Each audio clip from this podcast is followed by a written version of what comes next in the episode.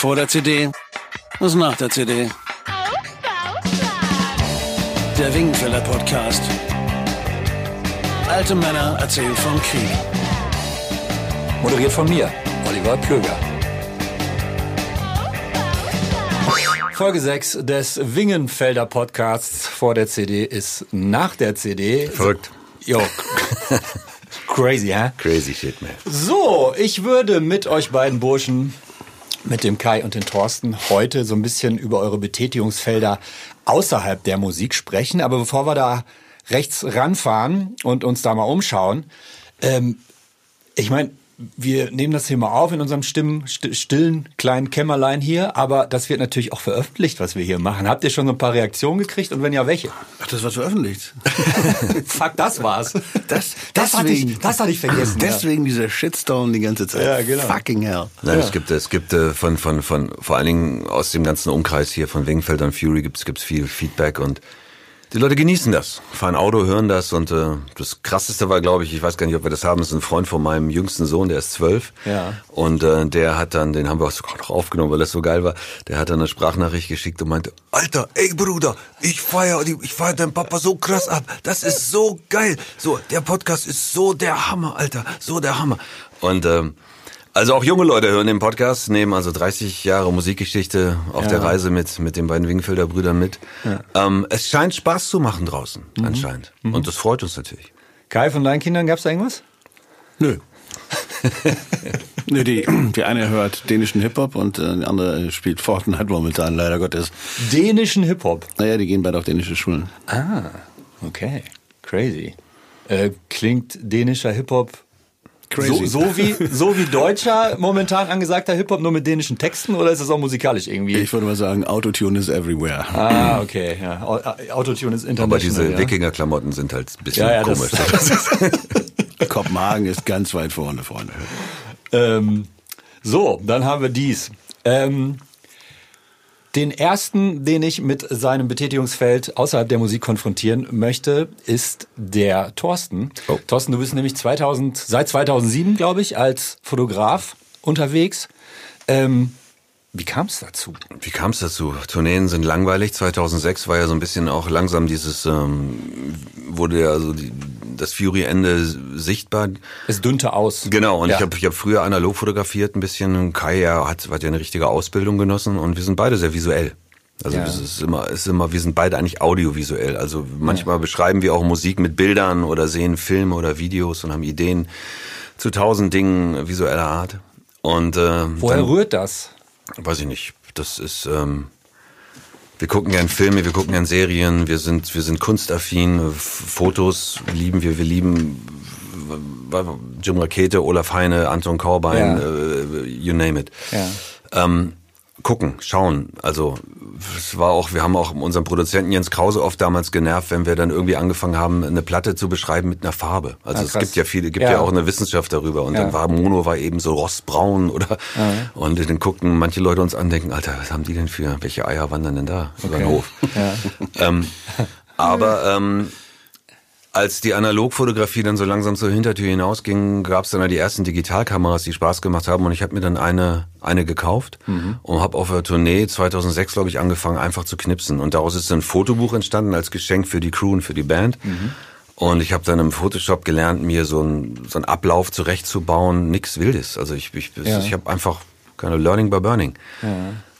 Und dann ging's halt los. Dann habe ich ein, ein, ein, ein, ein Art Kabarett Comedy Duo fotografiert, Ulan und Bator, die mittlerweile ziemlich ziemlich bekannt sind. Ja, ja, die kenne ich. Die waren Und, äh, und mein, live früher. genau, mein, Genau. be- mein bester Freund Frank ist da ein Teil davon. Die habe ich fotografiert, das, das, und dann wurde das Bild benutzt und dann ging es weiter. Irgendwann kam eine Agentur aus, aus, ein Schauspieler, den ich fotografiert habe, eine Agentur aus Berlin und irgendwann auf einmal war ich dann 2007 schon, wurde ich dann angerufen. Also äh, es gab Leute, die wollten dann Bilder. Warst du da sehr überrascht, dass das auf einmal so ein relativ schnell so ein Selbstläufer Nee, ich hatte, wurde? ich hatte das ja, ich hatte das ja angestoßen. Ich war überrascht davon, dass ich anscheinend auch größere Sachen kann. Also ich musste das dann lernen. Auch ab, es kamen dann auch Kunden. Also Ja. in Anführungsstrichen Kunden. Das ging dann hin bis, bis zu Schwarzkopf oder Gruner und Jahr oder, Ja. oder Financial Times war ein Kunde und, und, und, und im Impulse Wissen und solche Magazine.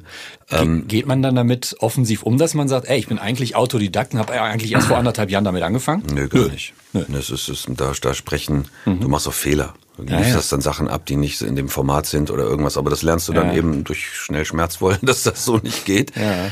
Und äh, aber anscheinend war irgendwas in den Porträts, was ähm, den Leuten Spaß gemacht hat. Und ja. es war auch irgendwas in der Art, wie ich, glaube ich, mit den Leuten umgegangen bin beim Fotografieren, wo die Leute dann Spaß hatten und mhm. haben dann Dinge gemacht für die Bilder, die sie vielleicht mit anderen nicht machen. Entweder Blicke, gucken, offen mhm. sein oder Blödsinn oder mhm. irgendwas. Es gab auf alle Fälle dann so szenische Porträts, die, ähm, die wurden dann gefeiert. Ne? Und äh, das machte dann Spaß. Ja, und irgendwann gab's Geld dafür und irgendwann wurden die Jobs größer. Und was natürlich auch total spannend ist, ich meine, wer, welcher Fotograf kennt schon die andere Seite? Ich meine, du wurdest wahrscheinlich bis dahin hunderte Mal selber fotografiert. Genau. genau da weiß man ja, was man mag und was man nicht mag, was funktioniert und was nicht. Ne? Wir haben ja oft Jim, Jim Rakete erwähnt und ich habe halt auch... auch Warum auch, lachst du so?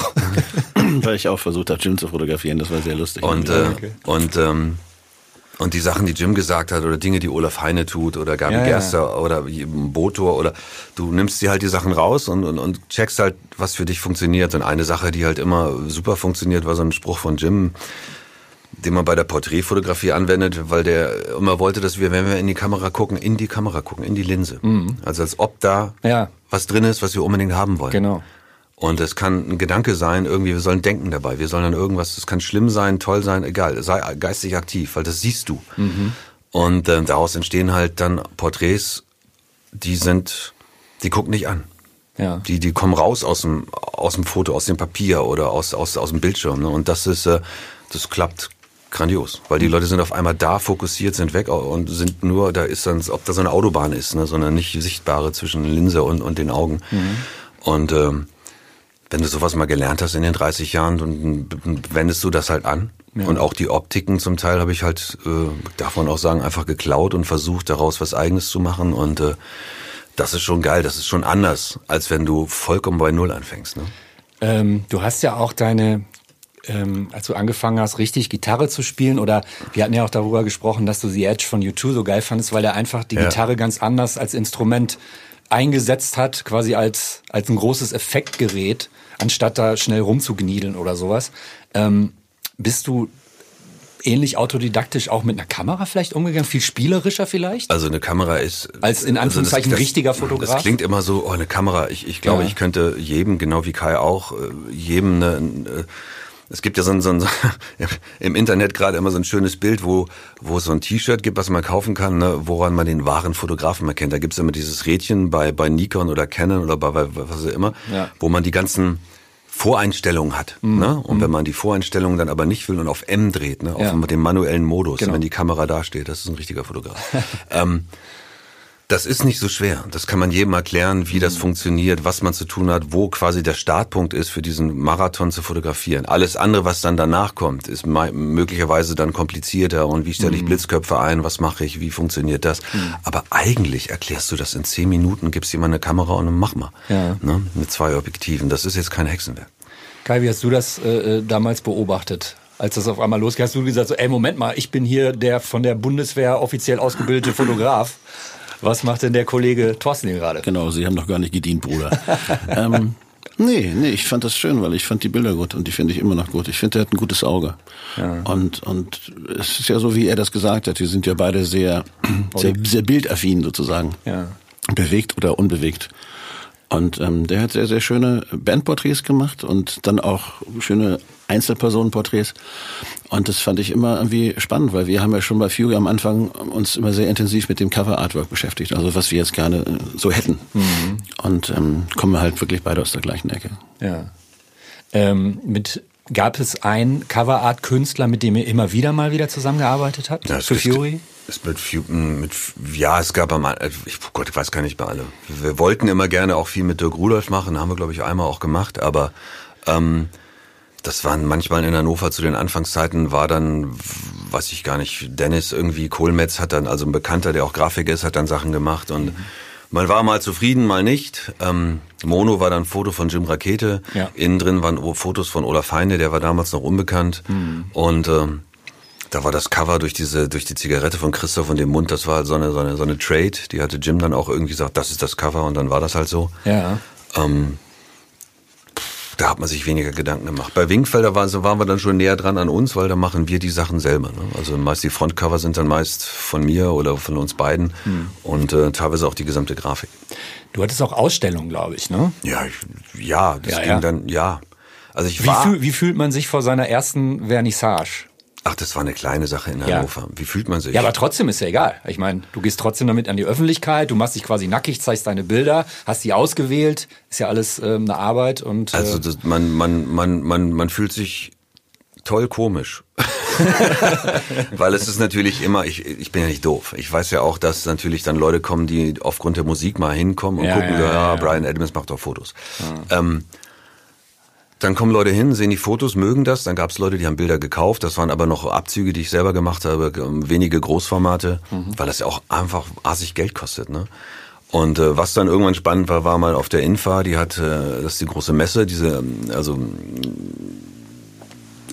blöb, Riesenmesse in Hannover mit verschiedenen Dingen. Da gibt's die Lebensart. Ja. Das ist der erste Tag oder zwei Tage. Das ist so eine, so eine Genussmittelmesse, sage ich mal. Da geht es um alles Mögliche. Er spielt auch immer ein Künstler. Und da in der Mitte der Lebensart hatte ich dann eine, eine wirklich große Ausstellung von mhm. Porträts und auch Landschaftsfotografien, teilweise Landschaftsporträts. Wie groß waren da so die größten Abzüge? Äh, die waren dann so 1,80 mal 2,30 Meter ah, und so geil, in der Form. Geil. Also es war richtig ja, groß. Wurde ja, ja. richtig gebaut für mich und habe ich auch viele Bilder verkauft. Ein Bild, was ich extra gemacht hatte für die Ausstellung, wurde dann von Jan-Josef Liefers, wurde da auch versteigert und für einen guten Zweck. Mhm. Und das funktionierte gut. Jan spielte da mit seiner Band. Das war dann so eigentlich quasi der Höhepunkt. Mhm. Und ähm, was ja auch so ein, so ein stimmiges Package dann insgesamt ist. Ja, ne? Wenn einer der Fotografierten dann noch mit seiner Band spielt und so weiter. Ne, ich habe da nicht gespielt, sondern Jan Josef. Ne? Ich sag ja, einer so. der Fotografierten. Dann ah, genau, ja, oh, das war ja der Gedanke. Ne? Genau. Und, und das war der Gedanke, dass wir dann das, also das war dann so ein Rundum-Ding und mhm. da war ich dann mit viel Presse und, und wirklich auch viel verkauften Bildern. Da hätte ich eigentlich, ich hätte von dem Punkt an, ich hätte eigentlich im Grunde genommen als Fotograf dann ja. weitermachen müssen. Ne? Mhm. Ich, ich war bei Plattenfirmen halt im, im Pitch für, für große Künstler und war dann manchmal auch, also einmal sogar mit Olaf Heine in der Endausscheidung für einen, für einen großen Schlagerrocksänger. Mhm. Und Olaf hat den Job gekriegt, ich nicht. Ja. Und da hätte man weitermachen können. Ne? Aber ähm, beide Sachen zusammen, Musik und Fotografie, ist aufwendig. Das heißt, du hast dann irgendwann bewusst so ein bisschen auf zumindest langsamer gemacht und hast dich wieder mehr auf die Musik konzentriert. Ich habe dann keine Akquise mehr gemacht, ich habe mich darum ja. nicht mehr gekümmert, bin nur noch angerufen worden und habe das nur noch aus Jux und Dollerei und Spaß gemacht und mhm. auch Sachen abgesagt dann. Krass. Kai, wie viele Fotos von Thorsten hängen bei dir zu Hause? Also nicht von Thorsten selbst, sondern von Fotos, die er gemacht hat. Weiß ich gar nicht. Oh, jetzt wird's hier. Ich glaube gar nicht. Keins, glaube ich. weiß, weiß ich gar nicht. Bin ich jetzt bin ich jetzt überfragt. Ich habe gar nicht so viele Fotos hängen bei mir. Also ja. allgemein. Wenn dann hängen bei mir im Studio ein paar Bilder, aber da ist dann Metallica drauf, glaube ich. Und das ist leider von Olaf Heine. Ich wollte gerade sagen, Metallica wahrscheinlich von Olaf Heine. Ich habe ne? sonst eigentlich wenig Fotos. Kais Restaurant, damals Kai und Kurz ja. Restaurant hing damals, als das äh, die Hochzeit hatte, hing, hing eine kleine Mini-Ausstellung. Mhm. Ja. Von großen Bildern. Ja. ja. Wir waren mal zusammen auf, äh, auf Bornholm. Und äh, weil Thorsten musste eigentlich fotografieren für eine Ausstellung und wir haben da geschrieben. Und da haben wir theoretisch zusammen so gescoutet Mhm. Erst hatte er eigentlich gar keinen Bock auf eine Ausstellung, aber man hat ihm das nahegelegt und ich fand das auch eine super Idee. Und dann waren wir eine Woche da und da gab es diese riesengroßen Landschaftsbilder, die wirklich sehr, mhm. sehr schön sind. Und die, die hat er uns freundlicherweise zur Verfügung gestellt und die passten sehr gut, weil das Großformate sind und äh, in das Einrichtungskonzept unseres Restaurants passte das gut rein. Mhm. Auf das Restaurant kommen wir, glaube ich, später noch. Ich hoffe, ich vergesse es nicht. ähm, du hast dich dann so ein bisschen aufs tatsächlich Bewegtbild eingeschossen irgendwann, ne? Relativ früh. Ich habe bei Fury ja schon angefangen, also Herr Rakete, Jim und ich haben... Was heißt früh, Ende der 90er, Mitte der 90er?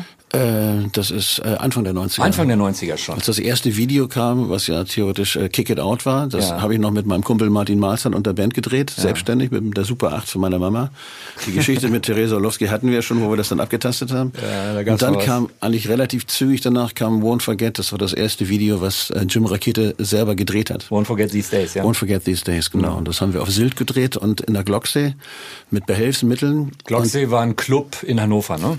Die Glocksee war ein, ein Club, ein Veranstaltung, unabhängiges Jugendzentrum eigentlich. Okay. Wo auch ja, unser Probenraum und jetzt immer noch das Studio von Fury drin ist. Mhm.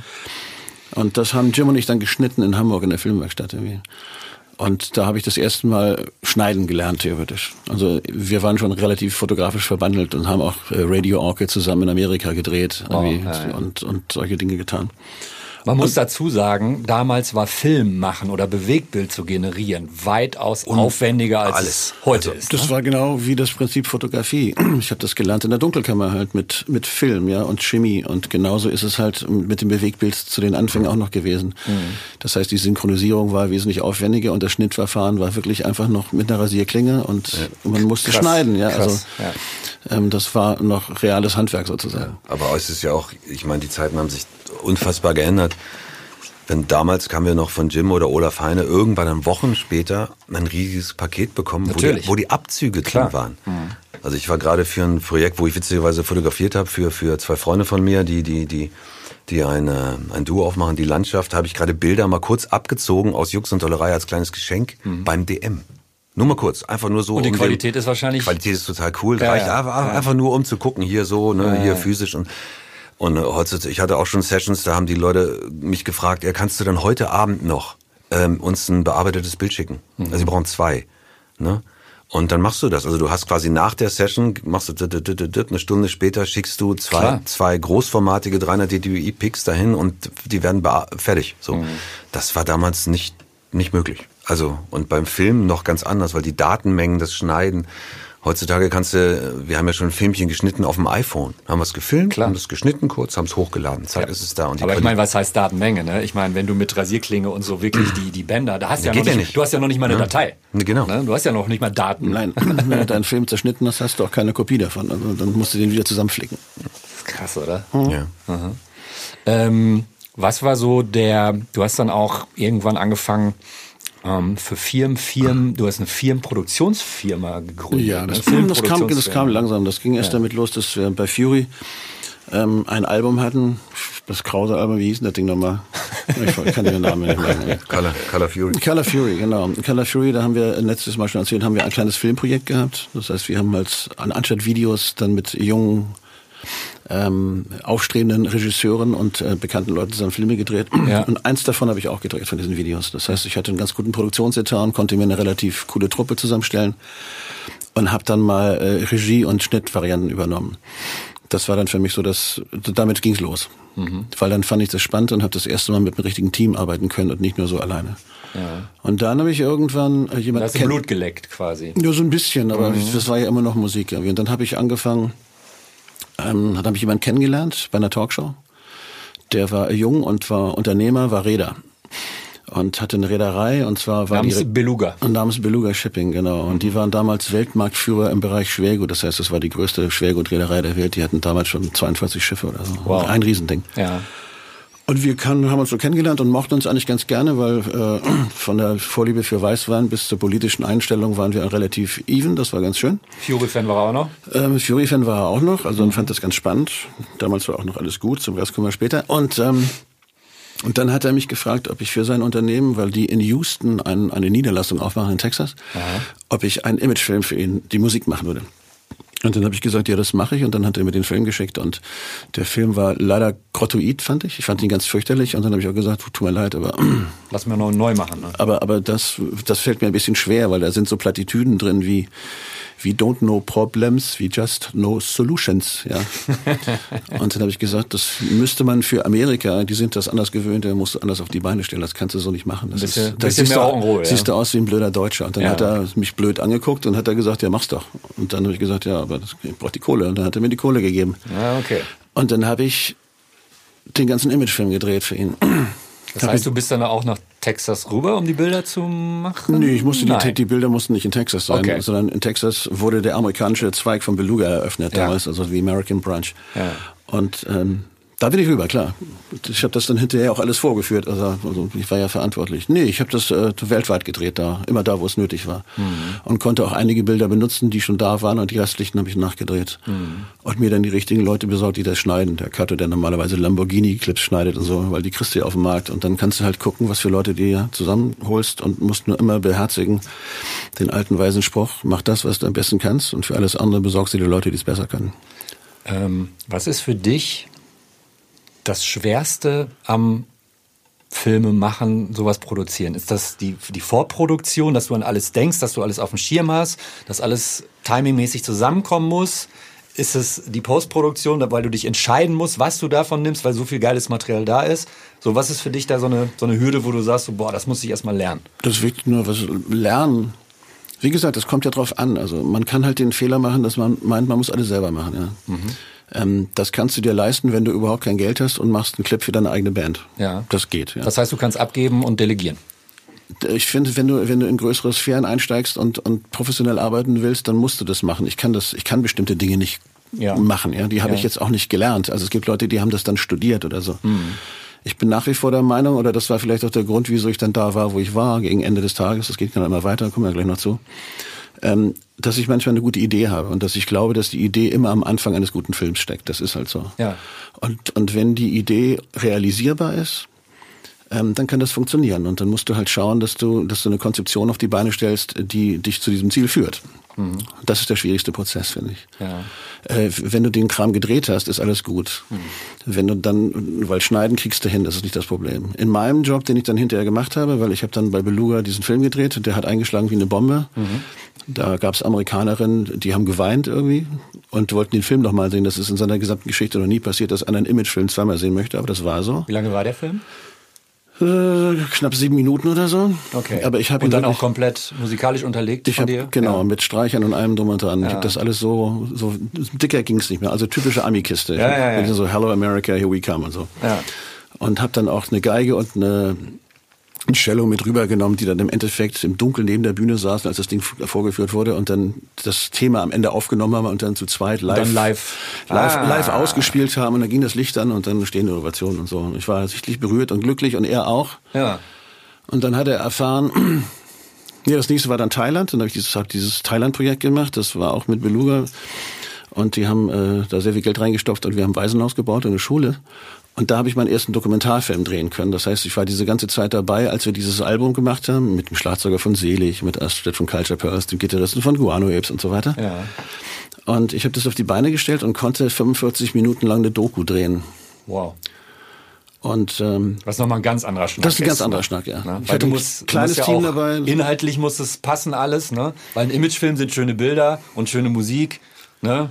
Naja, das ist auch nicht ganz so einfach. Ja, I know, jetzt mal ganz vereinfacht. Ja, ja. Ne? ja, Aber am Ende des Tages war halt eine Doku, 45 Minuten für mich schon eine Herausforderung. Vor allem ich musste sie in Thailand drehen, das heißt, ich musste das Logistik-Ding machen, Generatoren, Kräne, den ganzen Kram, also wirklich alles rüberschippen da und dann drehen. Hat aber Spaß gemacht, ist auch schön geworden. Ganz kurz, von wem kam die grundsätzliche Idee, nach dieses Thailand-Projekt, wie du das genannt hast, äh, überhaupt anzuschieben? Stolberg wurde irgendwann mal angesprochen, zusammen mit einem Pädagogen. Und ähm, Stolberg? Stolberg ist der, der Chef, der Chef von ehemals Beluga. Ach so, okay. Nils jetzt, Stolberg, jetzt den sie jetzt gerade verknackt haben. Und ähm, da hake ich jetzt mal nicht nach. ja, steht in allen Zeitungen. Muss okay, man ja, gut, und am Ende des Tages ist es so, dass der die Idee hatte, weil er gefragt worden ist. Und die Idee hat er mir erzählt, dass er da halt was ein Waisenhaus bauen will und wir müssen das irgendwie äh, nach rausbringen, damit wir, damit wir noch mehr Spendengelder sammeln können. Logisch, klar. Und dann habe ich gesagt, ja, dann lass uns doch einfach musikalisch eine Truppe zusammenstellen und ein Album machen, im Endeffekt. Und wir nehmen es mit den Kindern zusammen im Dschungel auf. Und das haben wir auch gemacht. Genau das war's. Und die Leute zu finden war jetzt komischerweise gar nicht schwer, weil die hatten alle Lust drauf. Schwieriger war die ganzen Sponsorenvariationen zu finden, aber mhm. das hat auch ganz gut funktioniert. Selbst Apple, die damals überhaupt niemanden äh, unterstützt haben, supportmäßig, haben das supported. Also die haben uns das gegeben, was wir brauchten. Krass. Und dann konnten wir das machen. Und die Fluggesellschaft haben uns rein und rausgeflogen. Also es war, war ich habe einen engagiert für mich in, meinem, in meiner filmkleinen Kiste. Ja.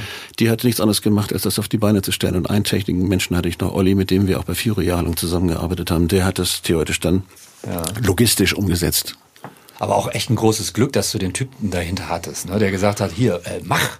So. Ja, der ich meine, gibt ja viele Leute, die ähnliche Ideen ja, haben, aber das dann wirklich umzusetzen. Man kann über ihn sagen, was man will. Er hat relativ viele soziale Dinge gemacht. Er hat Frauen zu Kapitänen ausgebildet, hat eine Menge Schulen gebaut und so. Das cool. hat alles schon getan. Ja. Ähm, meine Güte. Also ich, ich habe eh gestern, als ich äh, ähm, das Internet mal so ein bisschen durchgeguckt habe, Wikipedia etc. pp. Ähm, Du hast an sehr vielen Enden gebrannt, kann man das so sagen? Ja. Restaurant hatten wir auch schon, ja, das schon kommt erwähnt. Dann später, ja. Nee, Ja. Ich, das nächste, was ich dann gemacht habe, dann war ich, äh, war ich Gastdozent an der Kieler Hochschule Ja. und habe mit meinen kleinen Studenten und Studentinnen sozusagen dieses eine Fury-Album total umgesetzt in 360 Grad. Ja. Ich auch schon mal erzählt. Und dann kam dieses Fury-Ende theoretisch. Ja. 2008. Und, und ein halbes Jahr vorher, als das ungefähr klar war, kam Stolberg und hat gesagt, pass auf, wenn du da rauskommst, was machst du denn dann? Und dann habe ich gesagt, in ein schwarzes Loch fallen. Und dann hat er gesagt, dann lass das Loch in Bremen sein. Und das war der erste 9.2008. Weil der 31.8.2008 genau. war das letzte Fury-Konzert. Genau, und dann, mhm. wie neulich angedeutet, habe ich mich abends fürchterlich betrunken und bin nach Bremen gefahren und war seitdem äh, Chef der Medienabteilung von Beluga Shipping mhm. für genau zwei Jahre. Ja. Und habe da halt alles gedreht, was bei drei nicht auf den Bäumen war. Mhm. Also Imagefilme auch außerbetrieblich, also externe Variante für ThyssenKrupp und sonst irgendwas. Mhm. Imagefilme gemacht und wahnsinnig viel Sport. Das hat mir am meisten Spaß gemacht. Sprich Segeln weltweit für RTL Sat 1 und alles Mögliche. Und, und mit Boris, meinem Kumpel. Auf dem Wasser ist, glaube ich, extrem herausfordernd, oder? Ja, ich war ja nur auf dem Wasser und in der Luft, woanders mhm. war ich ja mhm. nicht. Also ich bin entweder mit dem Hubschrauber durch die Gegend geflogen und habe die Schiffe von oben irgendwie in wilden Wellen fotografiert, weil mhm. sie das haben wollten. Mhm. Oder war halt auf dem Wasser und habe äh, auf dem Schiff irgendwelche Ladungen oder im Hafen. Aber es war halt immer nur, es war halt ein Abenteuerjob. Ich habe ihn immer meinen D-Max-Job genannt. Das klingt auch halbwegs gefährlich. Gab es da mal Situationen, wo du, naja, wo du tatsächlich ziemlich viel Glück hattest, weil sonst Punkt, Punkt, Punkt. Wenn, dann darf ich dir hier nicht erzählen, weil meine Frau hört den Podcast und die legt mich um. nee, ähm, das war schon immer relativ tricky, weil ja. wir haben das, es ist halt immer so bei den Hubschraubern, du baust die Hubschraubertüren aus und dann hast du so ein mhm. Harness an, so ein Gestell, ja, da hängst du, da. hängst du unten auf der Kufe. Ja. Krass. Und das Ding ist, wenn du gute Bilder haben willst, dann, dann musst du dir gute Piloten besorgen. Und wir haben uns meistens versucht, immer Ex-Militärpiloten zu besorgen, die das machen, mhm. weil normalerweise sollte man mit, mit, mit dem Hubschrauber nicht äh, hovern so mehr als 50 Meter über dem Boden, weil dann saugt das Meer dich so an. Wow kriegst aber keine guten Bilder. Okay, das heißt, du musst da ran. Genau, du musst mhm. da ran und dann musst du theoretisch mit dem Hubschrauber rückwärts fliegen mit der geneigten Nase vor dem Bug nach hinten weg, so in zwölf Meter Höhe, dann kannst du diesen Bug fotografieren, ja, und das ist das, was sie immer sehen wollten. Und dann hast du die Dinge halt auf und dann fliegst du dann irgendwo da rum. Und wir haben auch, haben auch so Sturmvarianten gehabt. Und das Trickigste bei der ganzen Geschichte ist halt immer das Wetter. Ja, du voll, weißt ja in Deutschland nie, weißt du, dann musst du irgendwie einen Frachter in, der, in, in Houston oder vor Houston irgendwo mhm. äh, in so einer Bucht filmen, ja, und das Wetter ist scheiße. Ja. Und dann sitzt du dann da und dann guckst du, dann guckst du und dann hatten wir natürlich, weil es eine Reederei ist, einen ganz guten Wetterdienst und der sagt dir dann irgendwann Dienstag zwischen 10 und 11.30 Uhr gibt es Son Sonnenlöcher und es gibt Wind, ja, weil wir brauchten Wind. Aha. Und dann guckst du den an und sagst, relativ sicher? Ja, relativ, ja. Und dann buchst du halt einen Flug und buchst einen Heli. Ja. ja. Und das Problem ist, wenn du den Heli gebucht hast, musst du ihn bezahlen. Ach krass, ja. ja. Und wenn du dann rausfliegst, dann... Und Heli ist nicht billig. Nee, Heli ist nicht billig, vor allen Dingen mhm. nicht in Amiland. Mhm. Wenn du dann raus, also offshore, dann ist das teuer. Mhm. Wahnsinn. Ja. Hast, hast den äh, Thorsten da mal irgendwie, war, war der mal mit dabei oder so? Ich oder? bin auch schon ja. rückwärts mit dem Hubschrauber raushängend äh, fotografierend geflogen und habe dann den Fehler gemacht, Bilder zu bearbeiten, als der Kameramann gefilmt hat und dann wurde mir schlecht. dann habe ich aus dem Hubschrauber gekotzt. Nein, nee, spannend. Die Fische ich, äh, ich hatte ja auch am Anfang mein erster Job nach dem Fury-Ende war auch für Beluga, das war eine Beladungsdokumentation in Rotterdam mhm. mit Rumkraxeln auf dem Schiff und tolle Bilder, hat, hat super Spaß gemacht. Mhm. Und im Grunde ist Wingfelder auch entstanden aus einem Job für eine Tourismus-DVD, auch initiiert von Beluga, für Spiekeroog, für die Insel Spiekeroog. Für die Insel, da haben, ja, wir genau. die, da haben wir nämlich die Musik zusammen gemacht, die Fotos und den Film. Mhm. Und äh, da haben wir halt geschrieben und haben so gemerkt, ach, das ist ja geil, das macht ja Bock und wow, cool. Mhm. Und das war so ein bisschen so dieses, das erste Flämmchen Wengenfelder. Ne? Mhm. Ähm, Finde ich total spannend, weil, also ich meine, ihr hattet so lange Zeit Musik gemacht, auch erfolgreich, das Kapitel war so ein bisschen abgeschlossen und ihr hattet euch eigentlich ein Fundament gebaut, das kommt jetzt bei mir so rüber, wo andere eine ganze Karriere drauf aufbauen würden. Dennoch habt ihr irgendwann gesagt, so, nee, ich will, wir wollen doch lieber wieder Musik machen? Es ist ja ein floating, floating Process. Es ist ja nicht so, dass man sagt, jetzt, heute machen wir es so und dann mhm. beendet man alles und ja. dann Duracell Ende. Ja. Ähm, du, wir, wir haben uns schon die Zeit genommen. Kai hat es ja erzählt, das war, ich habe das ja verfolgt übers Netz und über seine Berichte das ist schon extrem. Also hat, hat sich das schon, schon geil eingeschenkt. Das macht schon Spaß, glaube ich. Ne? Und, mhm. und auch mit Leuten wie dem Harald Hohenthal, sein Buddy, mit dem er in der Zeit, weil ich durch die Welt gefahren ist und dieses Segelboot von Boris Herrmann da betreut hat, der dann auch noch gewonnen hat. So, das ist so eine, dieses ja. Portimao Global Ocean Race, das war, glaube ich, damals eine Sensation. Ne? Mhm. Das ja, ist der erste. So, ja. Der erste Deutsche. Und, und dann ist Kai halt mittendrin und macht halt Bilder, die sind atemberaubend. Das ist schon geil. Und ich habe halt hier rumgebrüttelt im Oberbergischen und habe dann ein Jahr lang ein Piratenmusical-Projekt mit Kindern gemacht, was unfassbar erfolgreich war und wunderschön und für die Kids alle zwei Meter groß und fotografiert. Und äh, das hätte man auch so weitermachen können. Also ja. Kai könnte jetzt immer noch irgendwie der Chef sein von oder könnte dann keine nee, Ahnung. Die Firma ist leider pleite gegangen. Ja, aber ja, hätte, die Firma nicht, eine andere ja, aber Firma, vielleicht ja. hätte, hätte er die Firma mit drei Leuten auf eigene Beine gestellt und wäre dann buchbar als Freelancer gewesen für alle möglichen anderen. Keine Ahnung, was der Ruf wäre da gewesen. Hm. Und ich wäre jetzt wahrscheinlich Kultur- und Schule-Attaché und sonst was. was weiß denn ich? Ne? Ja, ja. Oder Fotograf halt. Also ich hätte, es gab ein Jahr, da war, habe ich so gut verdient, dass ich, dann, da war ich durch. Also da konnte ich mit Fotografie diesen Apparat Familie halt äh, sehr gut ernähren. Ne? Mhm. Aber dann haben wir uns überlegt, lass uns doch mal wieder. lass, uns doch, das, lass uns doch mal wieder wenig Geld verdienen. Ich habe das von vorher theoretisch, also sagen wir mal so, ich habe mir immer die, den Rücken freigehalten. Der wollte mich ja anstellen, richtig fest, das habe ich ja nicht gemacht. Ich habe dann eine eigene GmbH gegründet, habe eine eigene Filmfirma aufgemacht und nur einen Beratervertrag gekriegt, weil ich wusste... Northern, Northern Star? Northern Star, genau. Ja, ja. Weil ich wusste, dass ich früher oder später...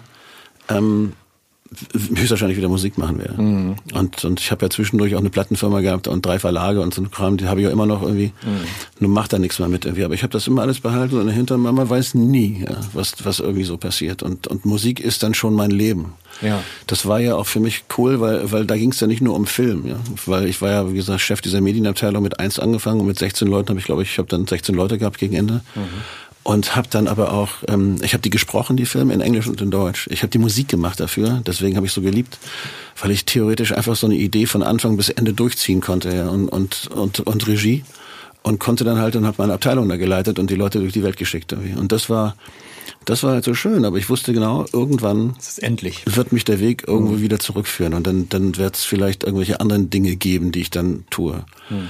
Trotzdem ist es halt schön, dass dieser, dieser Job auch des Musikers, auch das, was wir dann hinterher gemacht haben, ja, äh, mir genau wie Thorsten, der die Möglichkeit gegeben hat, die Dinge trotzdem weiterzumachen, weil wir halt unsere eigenen Videos machen. Ja, das heißt, wir können ästhetisch immer noch in, in der, im Film- oder Fotografiebereich arbeiten und, mhm. und und was glaube ich da total wichtig ist, dass du technisch so ein bisschen auf der Höhe bleibst, weil da entwickelt sich ja auch sehr viel schnell du, weiter. Du, vor allen ne? Genau, du, mhm. das, das tust du ja automatisch irgendwie. Wenn du jetzt Selbstauslöser anguckst, ja, wo wir dann irgendwie, da waren wir dann noch experimentell, weil da haben wir uns überlegt, wenn das Album schon so heißt, ja, mhm. dann, dann, machen wir die Fotos auch, auch so, ja. Also, wenn, wenn, du genau hinguckst, dann springe ich in der Wüste in, in Los Angeles irgendwie und habe den Selbstauslöser in der Hand. Also mhm. ich springe, Kai steht und so haben wir die Kamera eingestellt und dann mhm. haben wir da rumgefummelt und dann, ja. äh, wir sind da eingeladen worden und haben dann die Zeit genutzt, da in so einem Ort dann zu drehen und auch ein Video gemacht mit Harald Hohenthal wieder, also ein Buddy aus den alten Beluga-Tagen, der ja. gesagt hat, Jungs, Mensch, kommt rüber, ich, ich, ich mach das mit euch.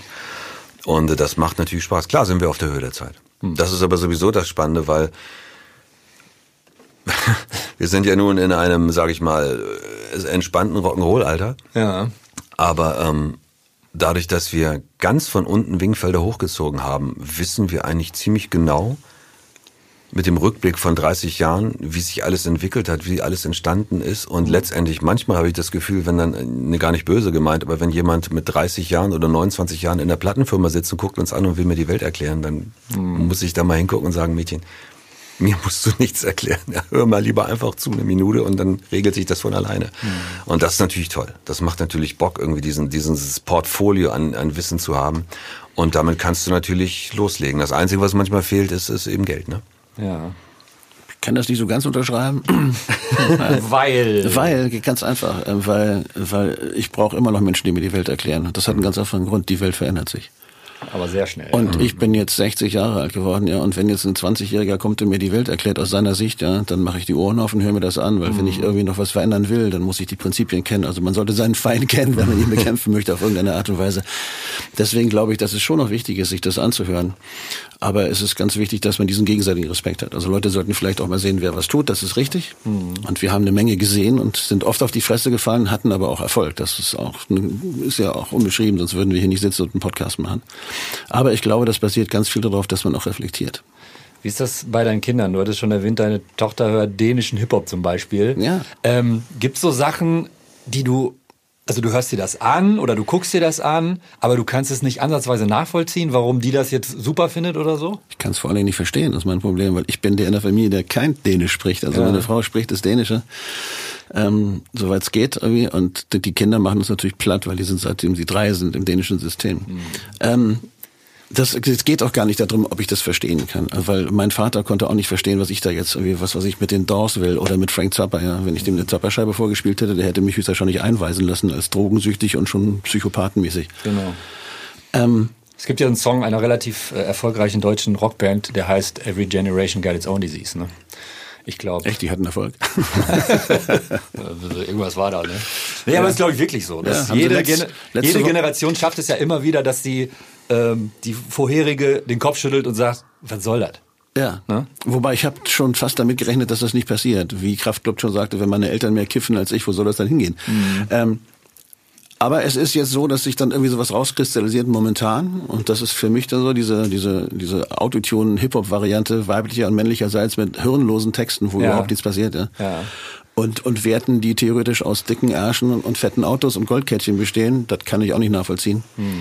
Äh, das ist dann so für mich dann der, der erklärte Punkt, wo, wo mein Vater bei Frank Zappa war, bin ich dann da. Damit kann ich nichts anfangen. Ich finde guten Hip-Hop total super. Mhm. Überhaupt keine Frage. Ich finde es spannend. Leute, die einen guten Flow haben, Leute, die gute Texte machen, finde ich das echt kultig. Aber dieses, also wenn man da, da wo man sieht, das ist reiner Kommerz, ja. Da mhm. ist alles vorbei. Und dann gibt's auch noch diese übersteigende Gangster-Rap-Variante, wo ich dann einfach die Lebensauffassung dieser Menschen nicht teile. Deswegen kann ich die Musik leider auch nicht teilen. Das ist halt so. Aber mhm. ansonsten bin ich halt sehr offen. Mhm. Aber Gott sei Dank hören meine Kinder jetzt nicht irgendwie 187 Straßenbande oder irgendeine hohle Nuss weiblicherseits, die gerne Analverkehr möchte im Video. Das habe ich, das tun sie nicht, ja. Mhm. Aber vielleicht tun sie es doch und ich verstehe das Dänische. Wollte es gerade sagen. Der dänische Gangster-Rap, mon Dieu, hat aber irgendwas mit Schweinefleisch zu tun, mit den Dänen aller Wahrscheinlichkeit nach. Thorsten, wie ist bei dir zu Hause? Was, was hören deine Kids? Und, und vor allem, wie finden die Fury? Ich meine, wann hast du den jetzt zum ersten Mal vorgespielt oder kam die da selber ich mit Ich habe den das gar nicht vorgespielt. Ja. Ja, gut, die haben Konzerte irgendwann miterlebt. Ja. Und die sind ja nun auch im, im Vincent ist mittlerweile erwachsen. Ja. Und ähm, die haben diese Konzerte in der TUI Arena 2017 sehr, sehr, sehr genossen und, und checken das auch. Und es gibt auch viel, viel Umfeld von auch Eltern oder aber auch Freunden. Letztens habe ich ein Video bekommen von einer Party der, von den Jungs, der da lief auf einmal Radio Orchid. Und ähm, das ist okay. Die Solo-Sachen sind okay, Wingfelder-Songs sind okay, die sind sehr, sehr offen, was das angeht. Da wird aber auch der Hip-Hop gehört, von dem Kai gesprochen hat. Mhm. Aber es gibt auch manchmal Momente, da fahre ich irgendwo durch die Gegend und äh, Sohnemann klingt sich ins Auto Bluetooth ein und äh, lässt eine Playlist laufen, wo ich dann sage, okay, was ist das? Und mhm. er sagt, ja, das ist Apache. Und ich so, ob den, die Nummer finde ich geil, mach mal weiter. Und dann spielt er mir Sachen vor und mhm. dann kommt Green und, und keine Ahnung. Dann kommen die guten Sachen. So ja. wie Mark Forster sagte, weißt du, damals, als der Hip-Hop noch clever war. Dann kommen die cleveren Sachen. Und das ist dann schön, das macht dann Spaß. Aber wie gesagt, aber am Ende des Tages fragt er mich auch. Dann hat er irgendein Spiel, spielt das und in diesem Spiel sind 50er, 60er Jahre Songs drin und teilweise mhm. auch Blues, Chicago Blues und solche Sachen. Ja. Und meint der Papa, was ist das? Ich so, das ist das. Hier sind die CDs hier und so. Dann sitzt er da und hört da eine halbe Stunde lang irgendwie Muddy Waters und meint dann, was, und Robert Johnson, was ist das? Das ist ja total, klingt ja auch komisch. Ich so, mhm. ja, aber es ist, darf mir damit fing alles an. Ja, ja. Und das klingt und dann, und dann, und genau, komisch. und dann, ja. äh, und das kriegen die Kids dann eben nicht mit über eine Platte, über ein Konzert, über eine Fernsehsendung, sondern über ein Videospiel über über über ein Game. Ne? Ja. Und äh, krass. Also ich glaube, dass sie noch ein bisschen brauchen, bis sie bis sie bis sie die alten Sachen entdecken. Ne? Hm. Letztens kam ich runter, dann lief von den Beatles irgendwie Come Together. Right now. Genau. ähm, ein, ein Ding müssen wir noch abhaken, bevor wir es vergessen. Ich yeah. weiß gar nicht zeitmäßig, ist egal, wir quatschen einfach. Ähm, es ist schon angeklungen, dass ähm, Bilder von dir bei dem Kai im Restaurant hingen. Was war das für ein Laden und wie bist du denn auf dem Posten gelandet? Ähm, ja, also. Das muss war, ja dann irgendwann nach dem so, Ende von Beluga genau, gewesen sein. Beluga oder? war schon vorbei, ja. Und Gastdozent? Und, und äh, ja. Gastdozent war auch schon längst vorbei. Ich Im war, Studio gab es da auch schon Goldgrube, ne? Ja, ja, ja, klar. Ich bin, ich bin 2010 im Winter bei Beluga ausgeschieden. 2011 äh, wurde sie von der Heuschrecke aus, aus Amiland übernommen und dann gab es die Anklage wegen Betrug bei Stolberg. Ähm, dann habe ich gedacht, jeder Mensch hat eine zweite Chance verdient, weil der äh, wollte wieder auf die Beine kommen und hat wirklich sehr viel äh, schöne Dinge gemacht, die für die ich mir auch sehr gedankt habe. Genau. Und die ganzen sozialen Dinge fand ich auch super und der guckte und wollte, weil er sehr viel Gastro gemacht hat. Er hat ja auch, wie gesagt, auf Spieke ein Hotel und ein Restaurant und dann Ferienbuden und da noch ein Restaurant und äh, überhaupt. Und dann hat er irgendwie was gesucht, wo er mit wieder anfangen kann und, und, und ich habe zufälligerweise in der Zeitung gesehen, dass in dem ehemaligen Kaserngelände die Freiheit in Schleswig ähm, das Offizierscasino zu vermieten ist. Mhm. Und das Offizierscasino ist wirklich ein schöner Bau, der steht auch unter Bestandsschutz mittlerweile mit so einer Rotunde drin und war sehr bewachsen und so. Haben wir gedacht, das könnte perfekt sein und habe ihm einfach gesagt, pass auf, das geht. Und dann hat er gesagt, sollen wir das machen? Ja, pass auf, wir machen das zusammen und äh, ich äh, helfe euch mit allem, was ich noch habe aus meinen letzten Kisten einrichtungsmäßig und dann und dann gesagt, okay, mach mal schöne GmbH auf mit irgendwie in Dänemark und dann ähm, dann übernehme ich den Kram mit Claude, wir richten das ein, wir machen mit das klar Frau. mit meiner Frau ja. und äh, stellen das Ding auf die Beine und gucken, ob was da geht. Und dann hat er gesagt, super. Und dann haben wir das gemacht. Und das war sehr spaßig, weil wir haben das Ding gebaut und dann musste ich mich halt mit der Stadt rumschlagen. Also ich musste dann halt wie überall hingehen, Genehmigungen besorgen. So. Die waren aber sehr offen. Ganz kurz, da war noch nichts drin, keine Küche und gar nichts? Nee, da war nichts dran, das ist leer. Das ist krass, oder? Naja, das, ist ein riesen, das war ein Riesenklotz. Der, Ja. musste, der musste komplett renoviert werden. Wir haben eine Bar reingehauen und äh, Ah, ja. alles Mögliche gemacht, äh, Sachen rausgekloppt und Sachen drin gelassen. Kostet auch richtig Asche, ne? Ähm, geht, das hält sich in Grenzen. Okay. Das ist nicht so tragisch gewesen, weil wir haben es wirklich, und das, das ist das Spannende an dem Laden, wir haben es wirklich mit Bordmitteln gemacht, weil wir hätten sowieso alles umbauen müssen, aber erst in einem Jahr, weil die Stadt hat gesagt, pass auf, kannst die Toiletten übernehmen, kannst alles machen. Ich habe dir meine Konzeption vorgespielt, nur Notausgänge, also diese die klassischen Sicherheitsmaßnahmen müssen alle gewahrt sein. Und dann äh, haben wir theoretisch aus, aus dem Restaurant aus Schleswig, glaube ich, äh, Quatsch, aus, aus, aus Bremen, dann in die Küche reingekloppt und angefangen, das einzurichten, so wie wir uns das dachten. Und das war ein sehr offenes Konzept. Also wir haben die Toiletten aus der Offizierscasino-Variante haben wir so übernommen, nur neu gestrichen, überall Fernseher vor die Urinale gepackt, wo dann irgendwie dänische Sprachkurse und Meeresrauschen drauf lief mit irgendwelchen Bildern. Also ich habe Filme da reingeknallt, die die in Dauerschleife liefen. Und äh, wenn es dann plätschert auf der Toilette, ist immer ganz günstig. Und dann haben wir die Bilder von Thorsten, weil die so passten, in diesen großen, großen Essraum gehängt. Wir haben eine eigene Biermarke aufgemacht. Ähm, und alles Mögliche. Und das lief auch sehr gut. Das war wirklich schön und wir hatten vor allen Dingen das Ding theoretisch schon ein Jahr im Vorjahr für Veranstaltungen ausgebucht. Weil die Und- Location eine besondere war. Weil die Location, die war direkt am Wasser an der Schleier. Also es war wirklich traumhaft. Das hat einen eigenen Strand gehabt. Und so. Was habt ihr für Küche angeboten? Wir haben eigentlich äh, Schwerpunkt regionale Produkte. Das wollten wir gerne. Und äh, ansonsten würde ich einfach sagen, eine, eine klassische europäische Küche. Also jetzt nicht das klassische schleswig-holsteinische Ding, aber das musst du auch mit anbieten. Also eine Scholle mit Bratkartoffeln musst du leider im Repertoire haben, weil sonst kommt der Schleswiger nicht so ungefähr. Genau, ja. Aber du kannst halt eben auch einen Zander haben oder, oder etwas feinere mit leichtem französischem Einschlag. Weinkarte war ein bisschen mau, aber das, da kamen dann diese ganzen Dinge, die wir, die wir nicht haben wollten und dann gab es den Crash mit Stolberg. Den gab es ja vorher schon mal, deswegen bin ich ja ausgestiegen. Ja. Ich bin ja, wie gesagt, drei Monate bevor da irgendwie da hab ich, bin ich ja abgehauen, die Fresse voll gehabt. Und dann bin ich komplett ausgestiegen. Dann bin ich auch aus diesem Restaurant ausgestiegen, meiner Frau auch und habe gesagt, gib mir einen Euro und tschüss. Und war draußen. Und seitdem habe ich ihm auch gesagt, ich habe ihn aus meinem Lebensentwurf gestrichen, das tue ich auch, habe ich auch weiterhin, weil da, da sind Dinge passiert, über die ich jetzt hier nicht sprechen möchte, aber Ja. die jenseits von Gut und Böse sind und die sich auch nie wieder richten lassen. Okay. Ähm, belassen wir es hierbei an dieser Stelle. Und ich freue mich auf unsere nächste Episode. Da geht es dann nämlich um die Gründung eines Projektes namens, einer Band namens.